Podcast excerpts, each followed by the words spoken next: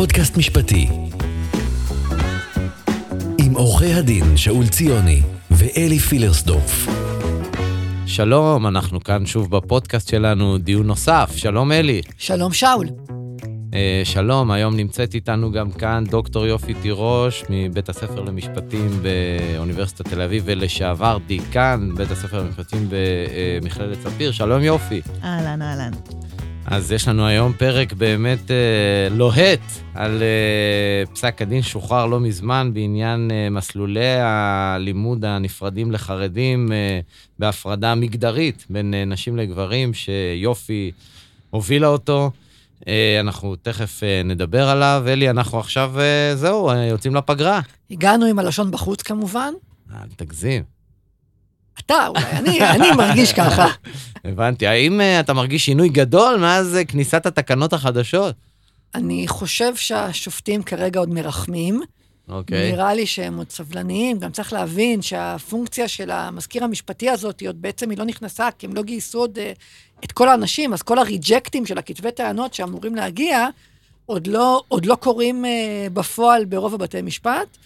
אה, ככל שיחלוף הזמן, הם יהיו פחות סבלניים, ואנחנו נתחיל להרגיש את זה. אה, אוקיי, אני מרגיש אה, שינוי בעיקר, שזה מטיל עלינו הרבה דברים, אבל לא ראיתי שינוי, בוא נגיד, מצד השופטים שהיו אמורים לדחות בקשות בלי תגובה, או עם תגובה בלי תשובה, בינתיים זה לא חלחל לרמה הזאת, אבל בוא נראה. נראה לי שהם עוד מגלים אורך רוח בשלב הזה. בסדר, אלי, הם שופטים, הם לא רס"ר אה, בצבא, אתה יודע, אתה מדבר פה כאילו איזה, גוף אכיפה. כי לפי ההנחיות שאני שמעתי שהם קיבלו, הם אה, קיבלו הנחיה להיות רס"רים. בסדר, אבל בסוף בתוך עמם הם חיים, ואנחנו פוגשים אותם, הם לא... אף שופט לא רוצה שבסוף אה, לא יאהבו אותו בגלל שהוא דרקוני מדי, אתה יודע. אז את זה אנחנו נדבר בעוד שנה. אז אוקיי, עוד שנה באמת נסכם את הנושא הזה. טוב, בואו ניכנס פה ל... באמת לפסק דין אה, מעורר העדים הזה, 142 עמודים.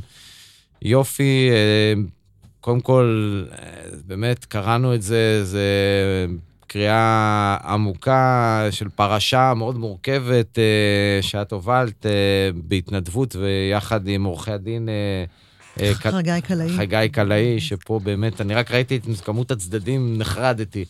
אה, איך הכל התחיל כאן, יופי? אז ב-2012, המועצה להשכלה גבוהה, או יותר נכון ות"ת, ועדת התקצוב אה, של המל"ג, בראשות אה, מנואל טרכטנברג, אומרת לעצמה, אה, לא נעים, הדוחות שלנו ל-OECD מציגים את ישראל עם פערים חברתיים מאוד רציניים, וזה בעיקר הודות לתת-השתתפות של אה, גברים חרדים ונשים ערביות. בואו נשתמש בהשכלה הגבוהה כדי למנף כניסה של גברים חרדים לשוק העבודה. Okay. רעיון מעולה. אה, איך עושים את זה? יוצאים בקול קורא שמתמרץ מוסדות אקדמיים לפתוח תוכניות לחרדים. עד כאן הכל סבבה, גם אני מאוד בעניין, אוקיי. כאזרחית ישראלית. אה, אבל אה, בהפרדה מגדרית.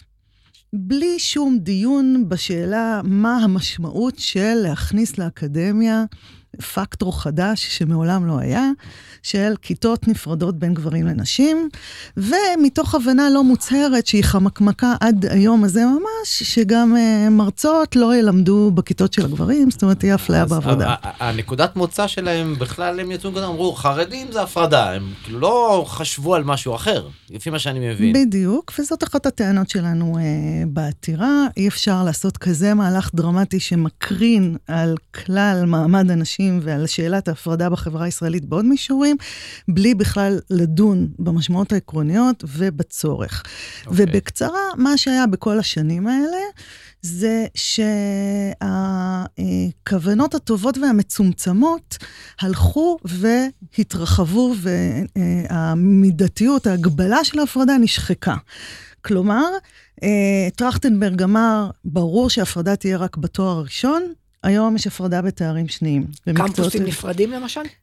הוא לא העלה על דעתו את העניין הזה של יש דבר קמפוסים כזה? נפרדים. בהחלט. אה, ו... ואז אה, בתוך ההתרחבות הזאת אה, וההקרנה של פסק הדין, נהיו דברים שבאמת, אתה שומע אותם ואתה לא מאמין שהם מתרחשים במדינת ישראל ב-2021. למשל, המוסדות האקדמיים מציעים תוכניות לימוד שונות לנשים ולגברים. מקצועות צווארון ורוד, מעוטי uh, סטטוס ושכר לנשים, מקצועות יוקרתיים לגברים. מהנדסה, לדוגמה? דברים כאלה. לדוגמה? לדוגמה, מחשבים לגברים, חינוך לנשים, כלכלה לגברים, פסיכולוגיה לנשים. אישה לא יכולה ללמוד מחשבים? אם היא רוצה ללמוד בהפרדה, וכל הטענה שלהם זה שהיא לא יכולה, אחרת היא לא הייתה באה, נכון? זאת הטענה שמצדיקה את כל העמדה אוקיי. שלהם. אז כן, אז uh, המל"ג אומרת, טוב, זה לא אחריותנו, זה עניין של ביקוש. והיצע, שכמובן מתעלמים מזה שהרבה פעמים זה גם הפוך, ההיצע יוצר את הביקוש. יש גם תמרוץ כלכלי, זה גם צריך יש מלגות שנותנים למי שלומד במסלולים האלה, נכון? חד משמעית. זאת אומרת, אם אותה אישה רוצה ללמוד הנדסה, היא חרדית, אבל רוצה ללמוד ב... ב... באופן, במסלולים הרגילים, היא לא תקבל את המלגה הזאת. על זה יש ויכוח, אני לא אוקיי. רוצה להיכנס לזה, אוקיי. אבל מאוד מאוד קשה לאישה חרדית, רק מתות מעט, שהן באליטה אוקיי. של האליטה יכולות לבוא נגד הקהילה שלהם ולהגיד, ברגע שיש מסלול נפרד, להגיד, אני כן, אלמד במסלול אוקיי. הרגיל. אבל אני אגיד עוד שלושה כרסומים בתוכנית המקורית. האחד היה שאמרו, אה, ברור שזה לא יהיה לשוק, לא יוקרן לשוק העבודה, זאת אומרת, זה כל העניין, ילמדו תואר ראשון וישתלבו. כמה שנים אחרי הסיפור הזה, באה נציבות שירות המדינה ויוצאת בקורס צוערים לשירות המדינה לחרדים, משתמשת בנתונים של המל"ג, ואומרת, בלי הפרדה החרדים לא יבואו. אוקיי? אוקיי. ב- אה, זה הקרנה אחת. הקרנה שנייה, זה שהמל"ג אמרה בשלבים המוקדמים של העתירה, ההפרדה תהיה רק בכיתות הלימוד, לא במתקנים של, בקמפוסים, והיום כמעט אין מקום אחד שבו ההפרדה היא רק בכיתות הלימוד, ההפרדה היא קיצונית, היא אה, אה, מה בהפרדה... הכוונה? הרמטית. יש אזורים לגברים ואזורים לנשים? לא, יש ימים לגברים וימים לנשים, אז אמנם רשמית, אה, זה לא שאסור לך לבוא לספרייה ביום של הגברים, אבל יש שלט שאומר, תתחשבי ותתכבדי ותכבדי. מה ו- עם קפיטריה? ו- יש גם דברים כאלה? כן, אה, ברגע שאתה מפריד בימים, וברגע שאתה אה, אפילו מפריד במועדי הבחינות, זאת אומרת, יכול להיות מצב שהמרצה עושה קורס חוקתי אה, לגברים ולנשים, אותו קורס באותו סמסטר, הוא היום צריך לכתוב ארבעה מועדים, מועד א' גברים, מועד א' נשים, מועד ב' גברים, מועד ב' נשים, כי זה לא מתקיים באותו יום הבחינה, לא מביאים אותם לקמפוס באותו יום. ורק הדבר האחרון, זה הסיפור של מי זכאי לדבר הזה. המסלולים האלה אמפירית אה, נכשלו, אה, על, על, את זה אמר מבקר המדינה, שיעורי הנשירה מאוד מאוד גבוהים, השורות מדולדלות. אז המועצה להשכלה שופט גבוהה... מלצר לא חשב ככה בפסק הדין. זה נכון, אבל יש שופטים אחרים וגם יש עובדות. אה, והמועצה להשכלה גבוהה, עם השנים, התחילה להילחץ מזה, ומה שהיא עשתה, זה היא התחילה. לזהות כל מיני אוכלוסיות. ש- חריגים. כן, מה זה חריגים?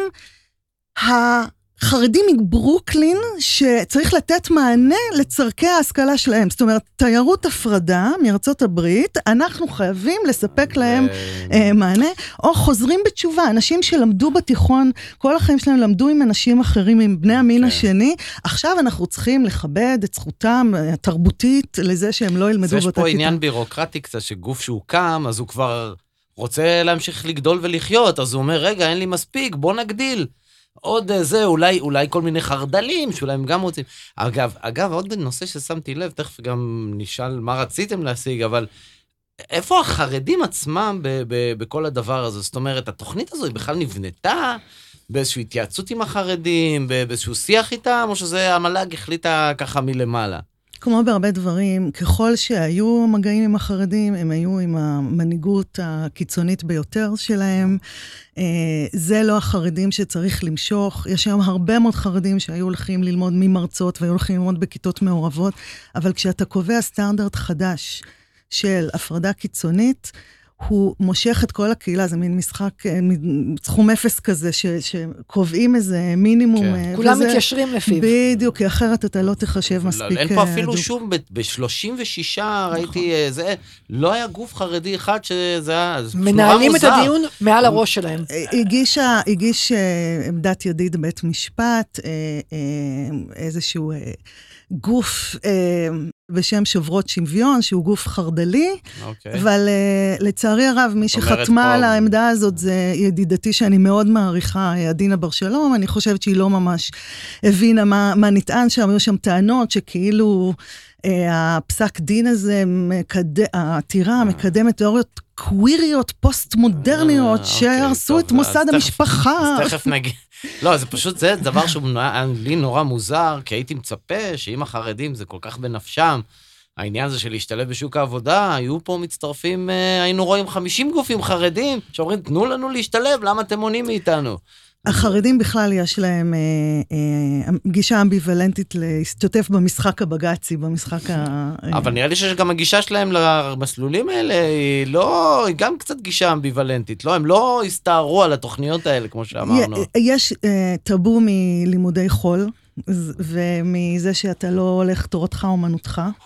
ובהחלט יש קולות של חרדים, אמנם כאלה שברגע שהם אומרים את זה, אז הם מסומנים כלא חרדים אמיתיים, אוקיי. שאומרים, זה פוגע בנו. אלה לא תוכניות טובות. אני לא רוצה, כתבה מיכל צ'רנוביצקי, אישה חרדית אה, אקטיביסטית, אה, אני לא רוצה שהבן שלי, כשהוא יגמור את הלימודים באוניברסיטה, ישאלו אותו, למדת בטכניון הרגיל או בטכניון בהפרדה? כי ברור לה שהתואר יהיה שווה פחות, ואכן יש פגיעה באיכות אוקיי. התוכניות. אז בואו נעבור לדבר כן, על העתירה. מה רציתם בעתירה, יופי? לעתירה שלנו היו שני ראשים. הראש אוקיי. הראשון אומר, הפרדה בין המינים, מקום שהיא לא רלוונטית לפעילות, זאת אפליה. אפליה אסורה. אוקיי. מה זה לא רלוונטי לפעילות?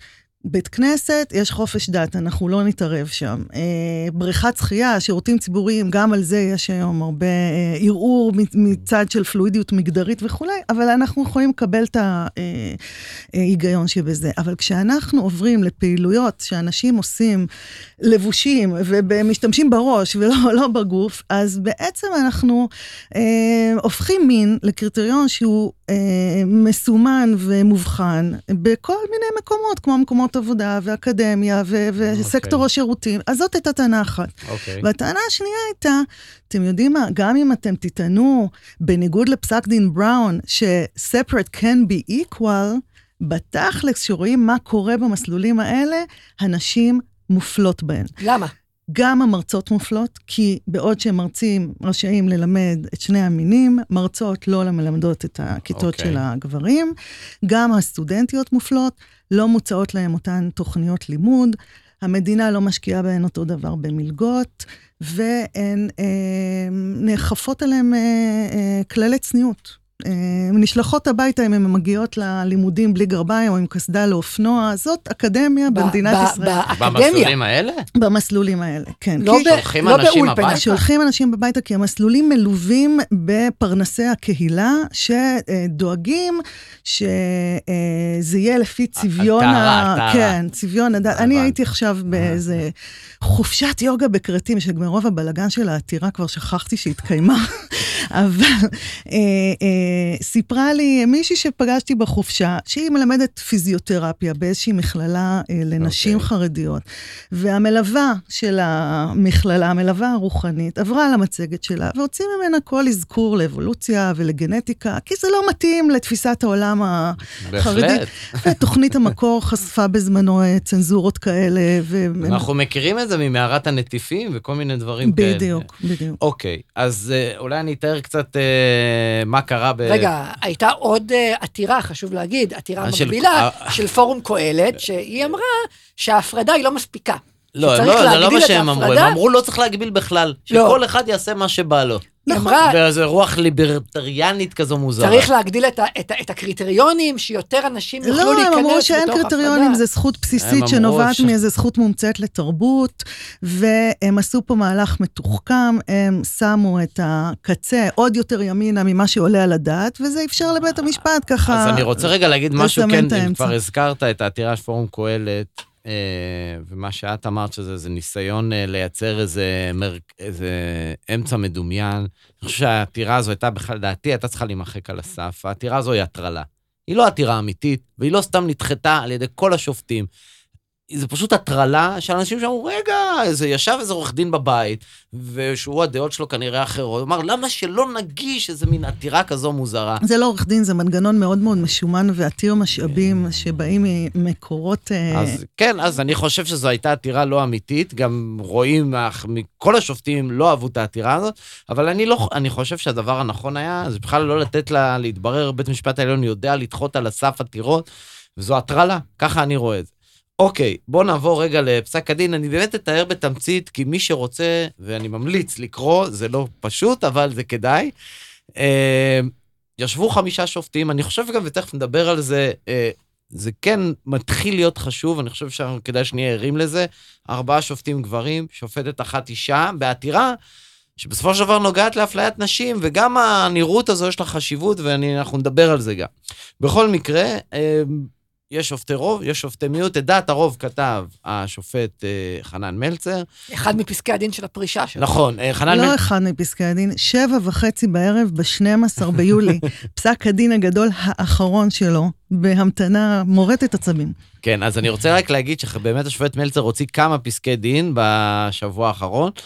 אה, עוד פסק דין שאנחנו דנו בו, אגב, בפודקאסט, בפרק הקודם של הפודקאסט, לגבי המעמד של, של, הרגולטור. של הרגולטור, פסק דין, אגב, מצוין של השופט מלצר. וכאן בעצם השופט מלצר אומר את הדברים הבאים, אם אני לא מדייק, אתם מוזמנים לתקן אותי, אבל אני אומר את זה לטובת המאזינים. השופט, קודם כל הייתה שאלה לגבי הסמכות. האם בכלל למל"ג יש סמכות להוציא תוכנית כזו שהיא כוללת הפרדה מגדרית וכולי? השופט מלצר אומר שכן. הוא לא נסמך על ממש על חוק המועצה להשכלה גבוהה, הוא נסמך על איזה סעיף חוק בחוק הסטודנט, שאמר שם שאם מתקיימים אה, לימודים בהפרדה בין נשים וגברים, בנסיבות מסוימות, אז זאת תהיה הגנה למוסד מפני תביעה של סטודנטים. מכאן, לא יודע, עשה לא, לדעת. הוא אומר, אז, אז אם אפשר לקיים לימודים בהפרדה, אז אני מניח שיש סמכות לקבוע כן, שיש לימודים אז, בהפרדה. אז אני לא יודע, אני, לא, אני לא. הכי השתכנעתי, אבל בוא נגיד, אוקיי, זה, זה היה הטיעון. אבל אז הוא עובר יותר לליבה של העניין, אה, כמו שאנחנו מכירים, את הבחינה של... אה, בוחן בפסקת הגבלה. אולי, בפסקה- קודם כל, האם יש פגיעה בשוויון? כל השופטים אמרו שיש אה, פגיעה בשוויון, חוץ מפורום קהלת, שחשבו ש... הם עוד לא אה, שופטים. הם עוד לא שופטים, הם בכלל חיים, אפילו המדינה אמרה שיש פגיעה בשוויון. אבל כל השופטים אמרו, וגם השופט מלצר אמר שיש פגיעה בשוויון, ואז הוא הלך לבחר לבחון לפי המבחנים הקלאסיים של פגיעה בשוויון, עניין של אה, מידתיות, מידתיות במבחן קודם הצעה. כל תכלית ראויה. תכלית ראויה, האם התכלית היא ראויה? אומר התכלית זה שילוב של חרדים בעולם התעסוקה והאקדמיה, תכלית ראויה. האם זה משיג את המטרה? האם זה משיג את המטרה? כן, אנחנו רואים שחרדים לומדים, אה, כן, משיג את המטרה. הוא אומר, הוא, הוא לוקח שם נתונים מספרים, הוא אומר ש, ש, שלפי מה שהמל"ג אה, הראה בתגובות, יש אכן עלייה במספר החרדים ש, כן. ש, שלומדים מאז שהתוכנית הזאת אה, פועלת. אוקיי. אה, אחר כך הוא אומר, הרי בוא נבחן אם זה בכלל האמצעי הנכון למטרה, הציעו כל מיני דברים, כמו למידה מרחוק, אולי לעשות מכינה קדם אקדמית, אבל זה לא, זה לא ישיג את המטרה, זה האמצעי הראוי. מבחינת מידתיות, הוא אומר, אם זה באמת רק לימודים לתואר ראשון, רק בתוך הכיתות, ותכף נגיע גם לעניין המרצות, כי שם באמת אה, השופט מלצר בעצמו התקומם, אם באמת יפסיקו למנוע מהמרצות, אה, מהנשים ללמד, אז אם זה באמת מתוחם, וגם התוכנית היא תוכנית בסופו של דבר מתוחמת בזמן, אז זה בסדר. זה אני הפח- חושב, אני חושב שמה שהנחה את השופט מלצר בעיקר, ב- בראייה שלו, שיופי כמובן תגיד שהיא, שהיא לא נכונה, זה שהוא אומר, הם רוצים את זה. מי, ש, מי, ש, מי שלומד כן, בנפרד, זה לא כפייה. זה הוא לא- רוצה את זה, אנחנו- אני לא כופה את זה, זה... זה ה- וולונטרי, זה בדיוק, וולונטרי. וזה גם, וזה גם מיעוט.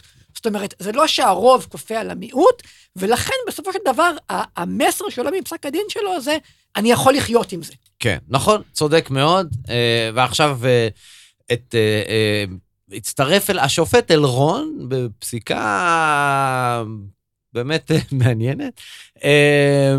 לא, לא התחבר כל כך לניתוח של מלצר ברמה המשפטית, אבל אה, הוא אמר, תראו, אפשר לעשות את זה. אה, אה, סליחה, לגבי המרצות, מה שמלצר אמר, אה, גם פה אה, זה לא בסדר, אבל אם זה יהיה רק, אה, ימנעו מהם קורסי חובה, אבל לא קורסי בחירה, אז, אז בסדר. אולי בסדר. אולי בסדר, לא יודע, כאילו, משהו כזה. לא יודע, אלרון בעניין הזה אמר, אין דבר כזה, אנשים צריכות ללמד בכל הקורסים, בחירה, חובה, זה לא מעניין. את אה, דעת המיעוט המרכזי, יש בעצם דעת המיעוט, בעצם שני שופטים כתבו די הרבה, זה השופט פוגלמן והשופטת אה, ענת ברון, ויש הבדל די משמעותי בין שתי הדעות האלה. השופט פוגלמן, כמו שאמרתי, עושה ניתוח קלאסי, משפטי, קודם כל איך שאלת הסמכות, מקדיש הרבה זמן שאלה, ואומר, בעצם אין סמכות. אף אחד לא הסמיך את המל"ג לעשות תוכנית כזאת שפוגעת בשוויון בצורה כזאת, וכשפוגעים בערכי ליבה, צריך הסמכה מפורשת. חיפשתי, חיפשתי, לא מצאתי הסמכה מפורשת. חוק זכויות הסטודנט, זכויות הסטודנט, עם כל הכבוד לו, הוא לא הסמכה מפורשת. ואז הוא אומר, בגלל זה אני בכלל לא צריך לדון בדברים האחרים. אבל הוא גם כן קצת דן בהם. הוא אומר, לעניין המצע העובדתי, שזה אני גם, אני חושב שגם זה נכון, דרך אגב, אני חושב שגם השופט מלצר אה, היה מסכים. המצע העובדתי שעמד בבסיס התוכניות האלה, הוא נבנה תוך כדי תנועה. כי קודם החליטו, ואחר כך ניסו לתמוך את זה, כן, ועוד איזה סקר, ועוד איזה זה. זה לא נראה שנעשתה עבודת מטה מסודרת, ולפיה הוחלט, אלא יצאו לדרך, וניסו להצדיק, והסקרים האלה הם מוזרים. בוא נגיד את זה ככה, כי העניין של הסקרים, מה החרדים מוכנים או לא מוכנים, זה היה נדבך מרכזי, אצל אגב. מלצר, כן. אצל מלצר זה היה נדבך מרכזי, וגם על זה, אגב, אפשר לדבר, על, ה... על איך שואל... במבט ביקורתי, איך כל שופט יכול למצוא את מה שהוא רוצה. לקחת לכיוונים בדיוק, שלו כן. לפי הנתונים. אה, זה- ולעניין פגיעה בשוויון, אומר השופט פוגלמן, זה פגיעה בשוויון וכולי, צריך לבטל את הדבר הזה, לא השתכנעתי, גם, הוא גם אומר, זה לא האמצעי הראוי וכולי וכולי. השופטת ברון כמעט לא התעסקה בשאלת הסמכות, היא היא מסכימה עם השופט פוגלמן שאין סמכות, אבל היא מבחינתה... מבחינתה זה עניין נורמטיבי עניין לחלוטין. נורמטיבי, היא אומרת שם דברים, אה, לדעתי, אה, שחלקם לא, לדעתי לא נכתבו בכלל עדיין במשפט הישראלי. נכון. ציטוט של אה, סימון אה. דבואר, ראיתי אגב, השופט מלצר אה, התייחס למלומדת כורדית כבן העדה הכורדית, זו פעם ראשונה שאני רואה התייחסות לכורדים, אז זה נחמד, אבל באמת, אבל באמת השופטת ברון, שאני אגב מאוד מעריך אותה, אמרה, סליחה, כל הדבר הזה, כל ההפרדה הזאת, זה, עשו פה, עושים איזה דמוניזציה לנשים. כאילו, כאילו גבר לא יכול להיות עם אישה, כאילו איזו איזו אישיות מינית אה, שצריך להיזהר ממנה. אני לא מקבלת את זה, אני לא מוכנה לזה, זה נוגד את הערכים שלנו, זה נוגד את, ה, את האיסור על השוויון, שהוא מקדמת דנה חלק מהמשפט הישראלי. יש פה זליגה. שאומר, היא אומרת, השופט מלצר אומר, אם נתחם, אם זה לא יקרה, היא אומרת, מה, על מה אתה מדבר בעצם? זה יש זליגה כל הזמן. אנחנו רואים את זה בקורס צוערים, ואנחנו רואים את זה במיליון ואחד מקומות שמבקשים הפרדה. אגב, משהו שקרה אפילו לדעתי אחרי שהם כתבו, היוזמה הזו להפרדה בשמורות הטבע, כן? אז היא אומרת, אני והשופט אה, מלצר, נראה לי שאנחנו לא חיים באותה מדינה. היא לא אומרת את זה ככה, אבל ככה אני מבין את פסק הדין. מתנגדת באופן אה, נחרץ אה, לעניין הזה, ואני חושב באמת, גם כאישה, אה, זה דבר שהוא מקומם אותה, והיא פוסלת חד משמעית את הנושא הזה. השופט הנדל, שהוא בעצם נהיה איזה סוג של קול מכריע, כן, פשוט גם לפי הסדר של הקריאה, אז ככה זה, ככה זה נהיה, כי יכול להיות שאם אלרון היה האחרון, אז הייתי אומר שאלרון היה מכריע. השופט הנדל, בסופו של דבר, הוא, זה באמת ניתוח אה, גם כן, אה, אתה יודע, זה כבר מישהו שכתב בסוף, אז אה, הוא מצטרף בגדול לעמדה של מלצר, אבל בעניין של המרצות, הוא אומר, גם פה אני לא מוכן, שהן יכולות ללמד בכל מקום, זה לא בסדר, לא מסכים לסייג הזה של אה, מלצר לגבי קורסים. אני, אני אתקן אותך, זה, זה, זה לא מה שהוא אומר. הוא אומר, אין לי תשתית עובדתית מספקת, ודווקא הוא יותר חלש ממלצר. הוא אז- אומר, אה, אה, כל, כל מוסד לפי נסיבותיו, הוא בעצם דה פקטו לא באמת אה, מספק אז- הגנה אה, אז חד כן, אני. אני, אני חושב אבל ש... תראו, אנ- אנחנו, לפחות אנחנו כעורכי דין בסוף מסתכלים איזה צו השופט אה, נתן, והשופט הנדל אמר, מתן היתר למסלולים נפרדים אינו אה, בגדר מתן היתר להפלות מרצות, ובנסיבות אלה הייתי מסתפק בהפיכת הצו על תנאי בעניין האיסור להפלות מרצות למוחלט. אז הוא, מבחינה אופרטיבית לפחות, אולי בהנמקה הצודקת, אבל מבחינה אופרטיבית הוא דווקא, אה, הצו שהוא מוכן לתת הוא יותר אה, רחב מזה של השופט. אגב. בצו על תנאי, באופן מוזר, אין שום פירוט של הדברים האלה. צו על תנאי אומר לבטל או לא לבטל את התוכנית. כל הרזולוציות האלה שאנחנו נכנסים אליהן כן. פה, פשוט לא נמצאים שם. אבל אני- רק אגיד, אפרופו המלומדת כן. הכורדית, ש... ברזני, ש- אגב, אין כורדי שהוא לא ברזני. אה, שהשופט הנדל גם מגייס לשיטתו אה, הוגות פמיניסטיות כן, עכשוויות, ראיתי, כן. והוא עושה את זה בצורה שאי אפשר להגיד הן מתהפכות בקברן, כי רובן למרבה המזל עדיין איתנו, קארול גיליגן, כן, קתרין זה הצחיק מקינון. אותי, קתרין מקינון, אבל- מה הייתה אומרת על פסק הדין הזה? אנחנו עוד נשאל אותה. זה מעניין, האמת שכן. אז אה, יופי, אז אני- אז אני רוצה לשאול אותה. רגע, רגע, רק אני מסכם שנייה. בעצם אני לפחות, וגם על זה הבנתי שיש ויכוח עכשיו, מה פסק הדין אומר. אבל אני, איך שאני מבין את פסק הדין, פסק הדין אומר את הדברים הבאים, מבחינת הצווים שלו, אה, אפשר ללמד במסלולים, בכיתות נפרדות, אי אפשר להמשיך את ההפרדה בשום מקום אחר, קרי, בחללים המשותפים, בקמפוס נפרדים או בכל דבר אחר, ככה אני מבין את הצו, ומרצות, נשים יכולות ללמד, אין, לא, אי אפשר להטיל שום מגבלה על העיסוק שלהם. ככה אני מבין, אני מבין שיש אקדמאים, כל מיני אנשים, או במכללות, אוניברסיטאות, שחושבים שזה לא, לא מה שזה אומר, ככה אני מבין את פסק הדין, זו העמדה שלי. לו אני, אה, המועצה להשכלה גבוהה, או יועצת משפטית של המוסדות שמפעילים לימודים בהפרדה, אני אומרת להם לעשות בדיוק את מה שאתה אמרת, להפוך את המין של המרצות ללא שיקול בשיבוץ המרצות. שיקול צריך להיות המומחיות שלהן, הידע שלהן ושיקולים של אה, לוח זמנים. כמו שאני עשיתי כדיקן, ולשבת על הלוגיסטיקה ולהפוך את הלימודים מתקיימים סימולטנית, כך שגברים הולכים לכיתה א' ונשים הולכות לכיתה ב', לאולמות סמוכים, וזהו, אבל במרחבים המשותפים הם ביחד. אגב, השופט מלצר גם אומר, לדעתי, בעניין הזה, או אני לא זוכר, אולי מלצר, אני לא זוכר, או אלרון, שגם אפשר להגיש תביעות על הנושא הזה. זאת אומרת, שמי שלא נתנו לה ללמד בגלל המין שלה את המסלולים האלה, יכולה ללכת ולהגיש תביעה. תראה, זאת אמירה מאוד חשובה, ואם יוגשו תביעות, הם יוגשו על היבטים אחרים של אפליה. אני, למה אני אומרת לך את זה? הם יוגשו על התארים השניים, הם יוגשו על תוכניות לימוד לא שוות. אני אומרת את זה כיוון שלאורך השנים הגיעו אליי מרצות שהופלו, ואחת אחרי השנייה, לא רק שהן לא היו מוכנות לתבוע או לשים את השם שלהן על תצהיר, הן לא היו מוכנות אפילו לכתוב טור אנונימי לעיתון מרוב פחד שיעונה להן בקריירה. אז זאת אמירה נחמדה להגיד, מרצות יוכלו לתבוע, את נשרפת, את הופכת טראבל מייקרית, את לא תמצאי עבודה בשום מקום אם את תתבעי. אז אה, כן, זה טיפה בעיה. אז יופי, אני, אני רוצה לשאול, אומר השופט מלצר, אנחנו רוצים uh, לשלב את החרדים, אין ספק שזו תכלית uh, ראויה. החרדים מוכנים לבוא ללמוד רק אם קיימת אה, הפרדה. זה עניין וולונטרי, הם מיעוט, הם מסכימים לזה, אז אה, בסדר, אנחנו לא אוהבים את זה, יש פה חוסר שוויון, אבל אה, נחליק את זה, נעביר את זה. זה טיעון חזק, והוא במיוחד בשבילי אישית, הוא חזק כשאומרות לי אותו נשים חרדיות. הן אומרות לי, אני לא אבוא, תעזבי את הגברים, אני לא אבוא ללמוד אה, אם אין הפרדה.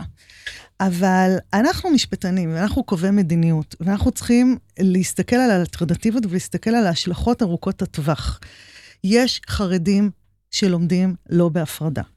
והם מצליחים. כשהם לומדים במוסדות הרגילים, באוניברסיטה העברית, באוניברסיטת תל אביב, הם מצליחים. אבל הם מעט, לא? הם מעט בגלל שזה מאוד קשה, אפרופו הוולונטריות. ברגע שיש אופציה ללמוד בהפרדה, היא הופכת להיות הדבר ההדוק, כמו שדיברנו בתחילת הדברים. יותר מזה, יש פה הסללה, הרי מה הבעיה האמיתית? הבעיה האמיתית היא שאין להם לימודי ליבה. ואז הם לא מצליחים, הם נושרים. ולא רק שהם לא מצליחים, אין להם תנאי קבלה מספיקים כדי להתקבל לתוכניות הרגילות. אז גם חרדי, אופייני, שרוצה ללמוד באוניברסיטה או במכללה הרגילה, הוא פשוט לא תחרותי מבחינת התיק שלו, הבגרות והפסיכומטרי, אין לו. אז המדינה מסלילה אותו ללימודים האלה, ובחירה זה דבר מאוד... אה, אחד הדברים שהמדינה אומרת שם בתשובה שלה, זה שיש פער בין גברים לנשים, ולכן הם לא יכולים ללמוד ביחד, כי הנשים החרדיות כן לומדות לימודי ליבה, וה, והגברים לא לומדים לימודי ליבה. שבגלל זה גם אני אומרת, בשלב המכינה, יש הצדקה אקדמית, הם באמת באים מנקודות פתיחה שונות. מה זאת אומרת, שתלמדו במכינה בהפרדה? בהפרדה? כן, זה, זה, זה, יש בזה משהו ענייני, יש בזה גם את הדבר הזה של ה... אה, אוקיי, ניתן להם שנה, שנתיים, אה, מגלשה לתוך המסגרת האקדמית. תשמעו, אי אפשר לזלזל בזה, הם עוברים הלם תרבות. הם, זה לא רק ללמוד אנגלית, זה ללמוד את השפה של האקדמיה, זה לשאול שאלות בצורה סקרנית ולא מצונזרת.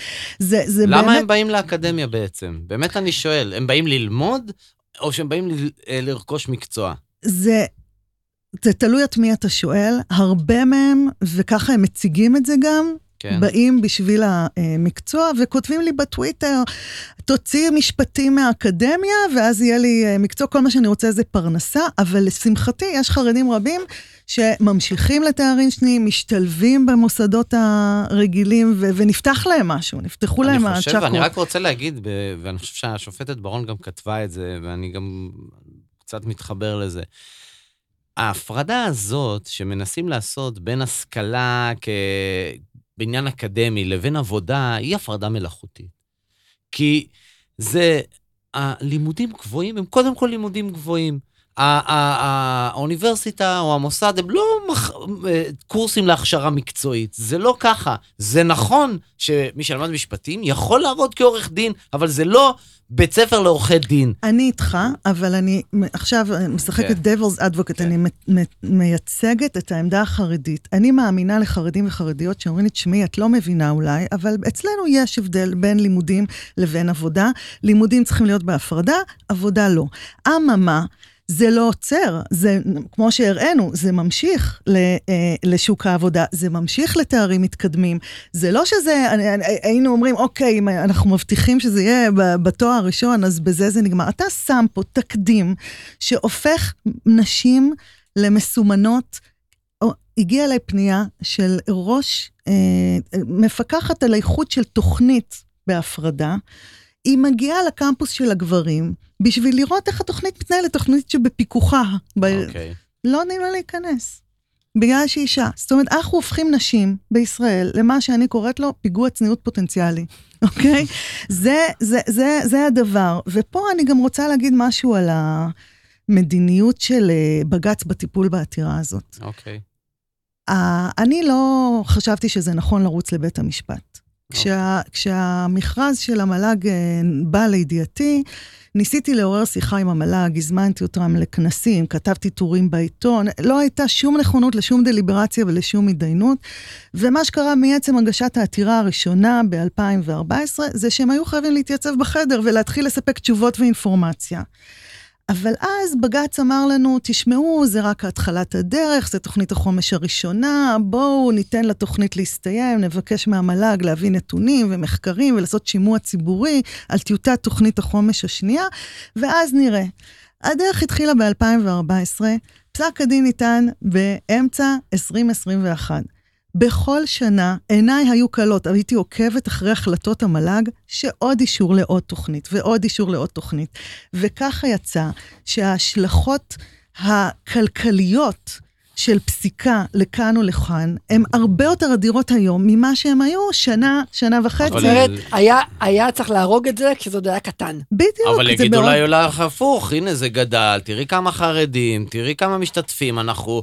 הרי, הרי אני חושב שפסק הדין הזה יושב על, על איזה חרדה חילונית. שהחרדים, מה קורה איתם? למה הם לא עובדים, האנשים האלה? ואז אתה אומר, טוב, לא יודע, נו, אז פגיעה בשוויון, לא נורא, העיקר שכבר יעבדו, אני כבר לא יכול לממן אותם. אז תראה, זה, זה כשזה בא ממני... זה קצת יושב על משהו כזה. זה, אני פה בדילמה, כי כשזה בא ממני זה נשמע נורא קוטנוני שאני מנסה להיאחז בכל מיני טיעונים שיצדיקו את הטיעון שלי. אבל מבקר המדינה, משרד האוצר, אמרו, התוכניות האלה נכשלות. שופט מלצר אומר הפוך. אני יודעת, אבל בכל הכבוד, אה, יש אה, נתונים לצד השני. חמ... אה, אני אתן לכם דוגמה של לסמן את המטרה ואז... כן. לראות את החץ ואז לסמן את המטרה.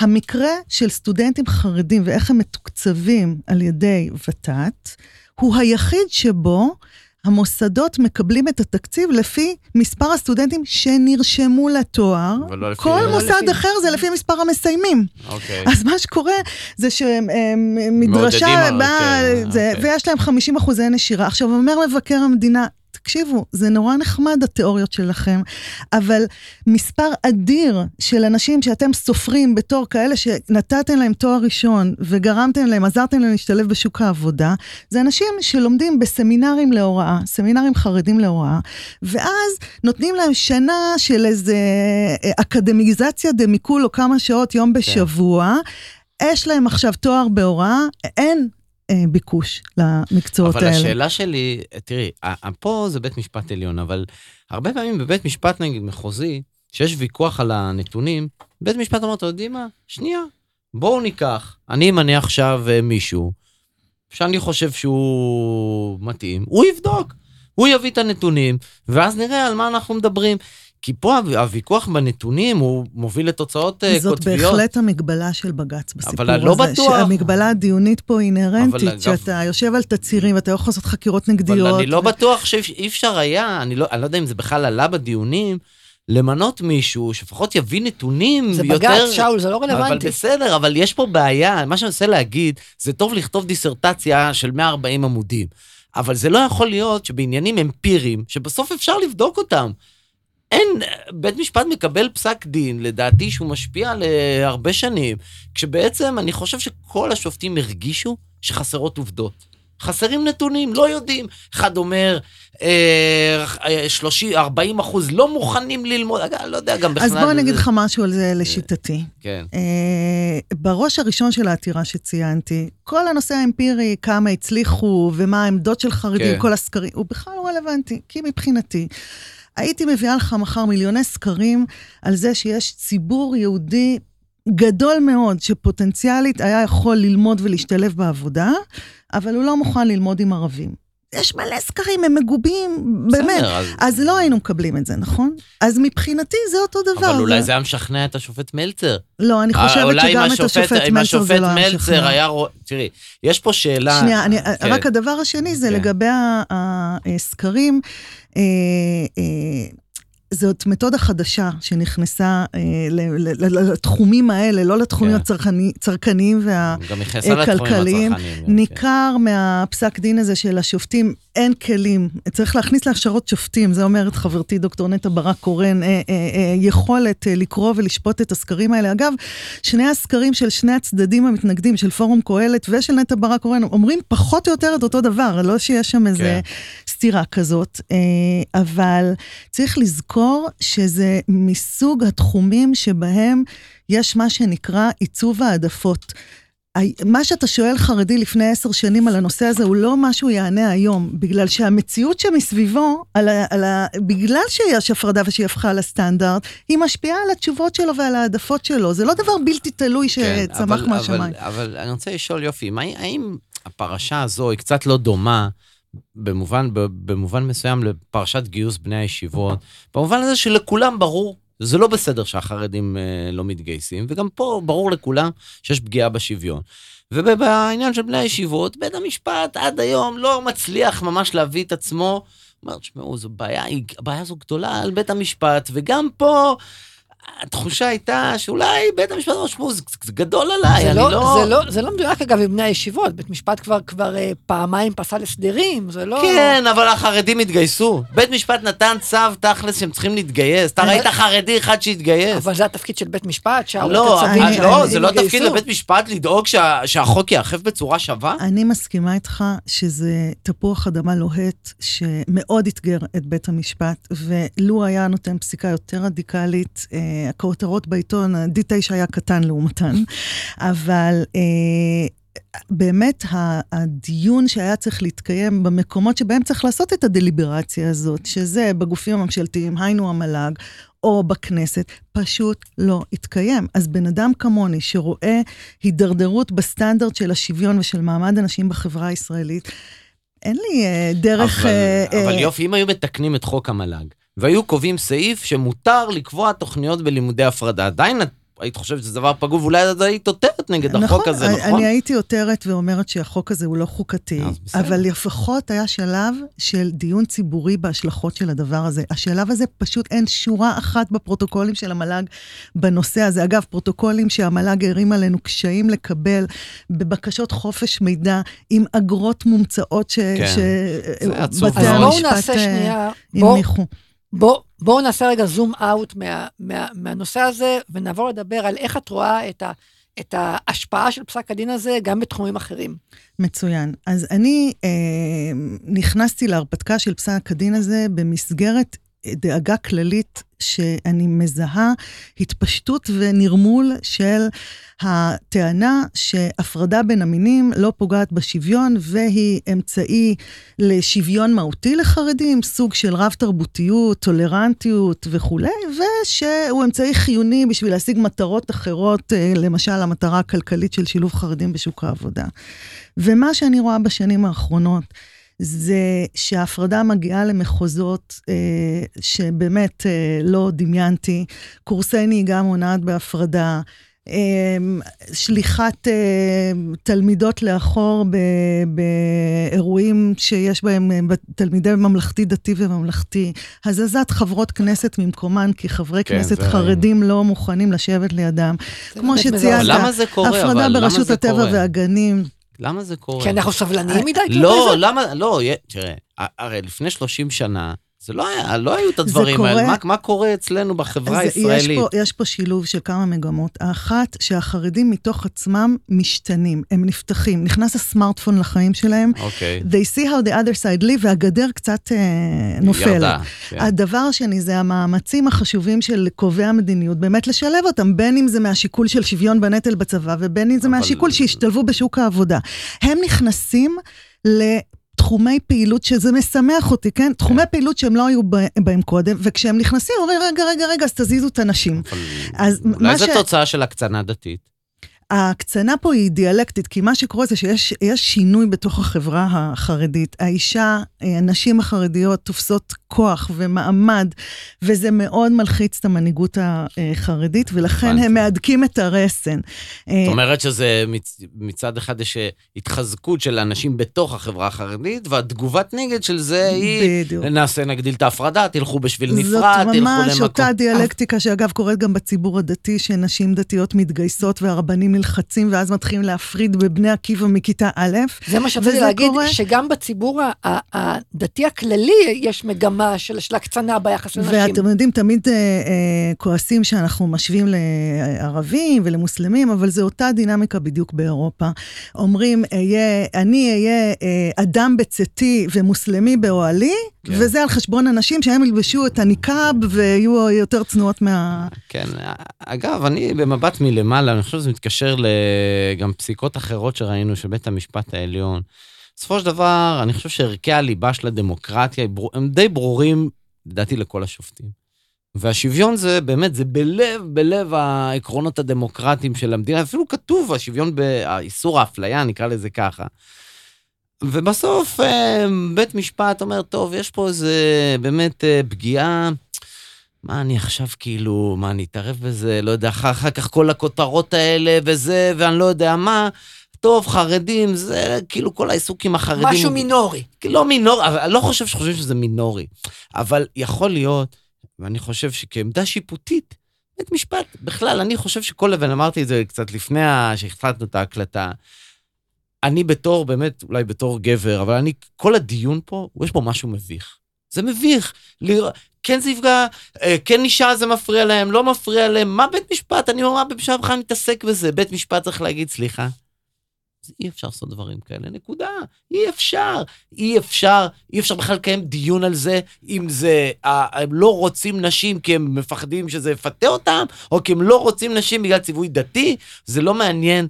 זה אותי לפחות, הקו הוא צריך להיות ברור שבמדינה אה, דמוקרטית, אין דברים כאלה בשום מקום, בטח לא במימון ציבורי, ובזה צריך להיגמר הסיפור. זה, אתה ממש hit in the nail on its head. מבחינתי, בני הפלוגתא שלי, אה, סמוטריץ' ודרעי וליצמן ופורום קהלת, עם זה אני יכולה להסתדר. איפה התסכול האמיתי שלי?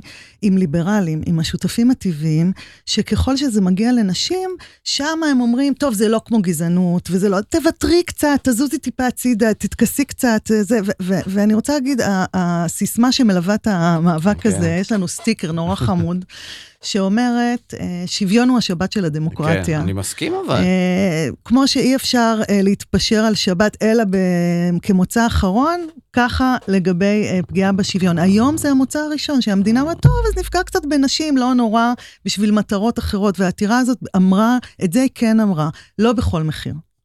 אז טוב, בסופו אז- של דבר השגתם גם. נכון, יש בה. הישגים ויש עוד הרבה שיעורי בית. אני חושב שהשגתם הרבה, הייתי שמח אה, באופן אישי שפסק דין היה אחר, אבל השגתם הרבה ואני בטוח שעוד יגיעו עוד דברים בעקבות זה. זה לא, זה לא סוף פסוק של הנושא הזה. יהיה דיון נוסף? אה, אנחנו כנראה נגיש בקשה. אוקיי, אה, אז נמשיך לעקוב. תודה יופי שהגעת, למדנו הרבה. תודה לכם, היה כיף. טוב? אלי, אה, נתראה בפרק הבא. בהחלט, אה, להתראות. ביי ביי.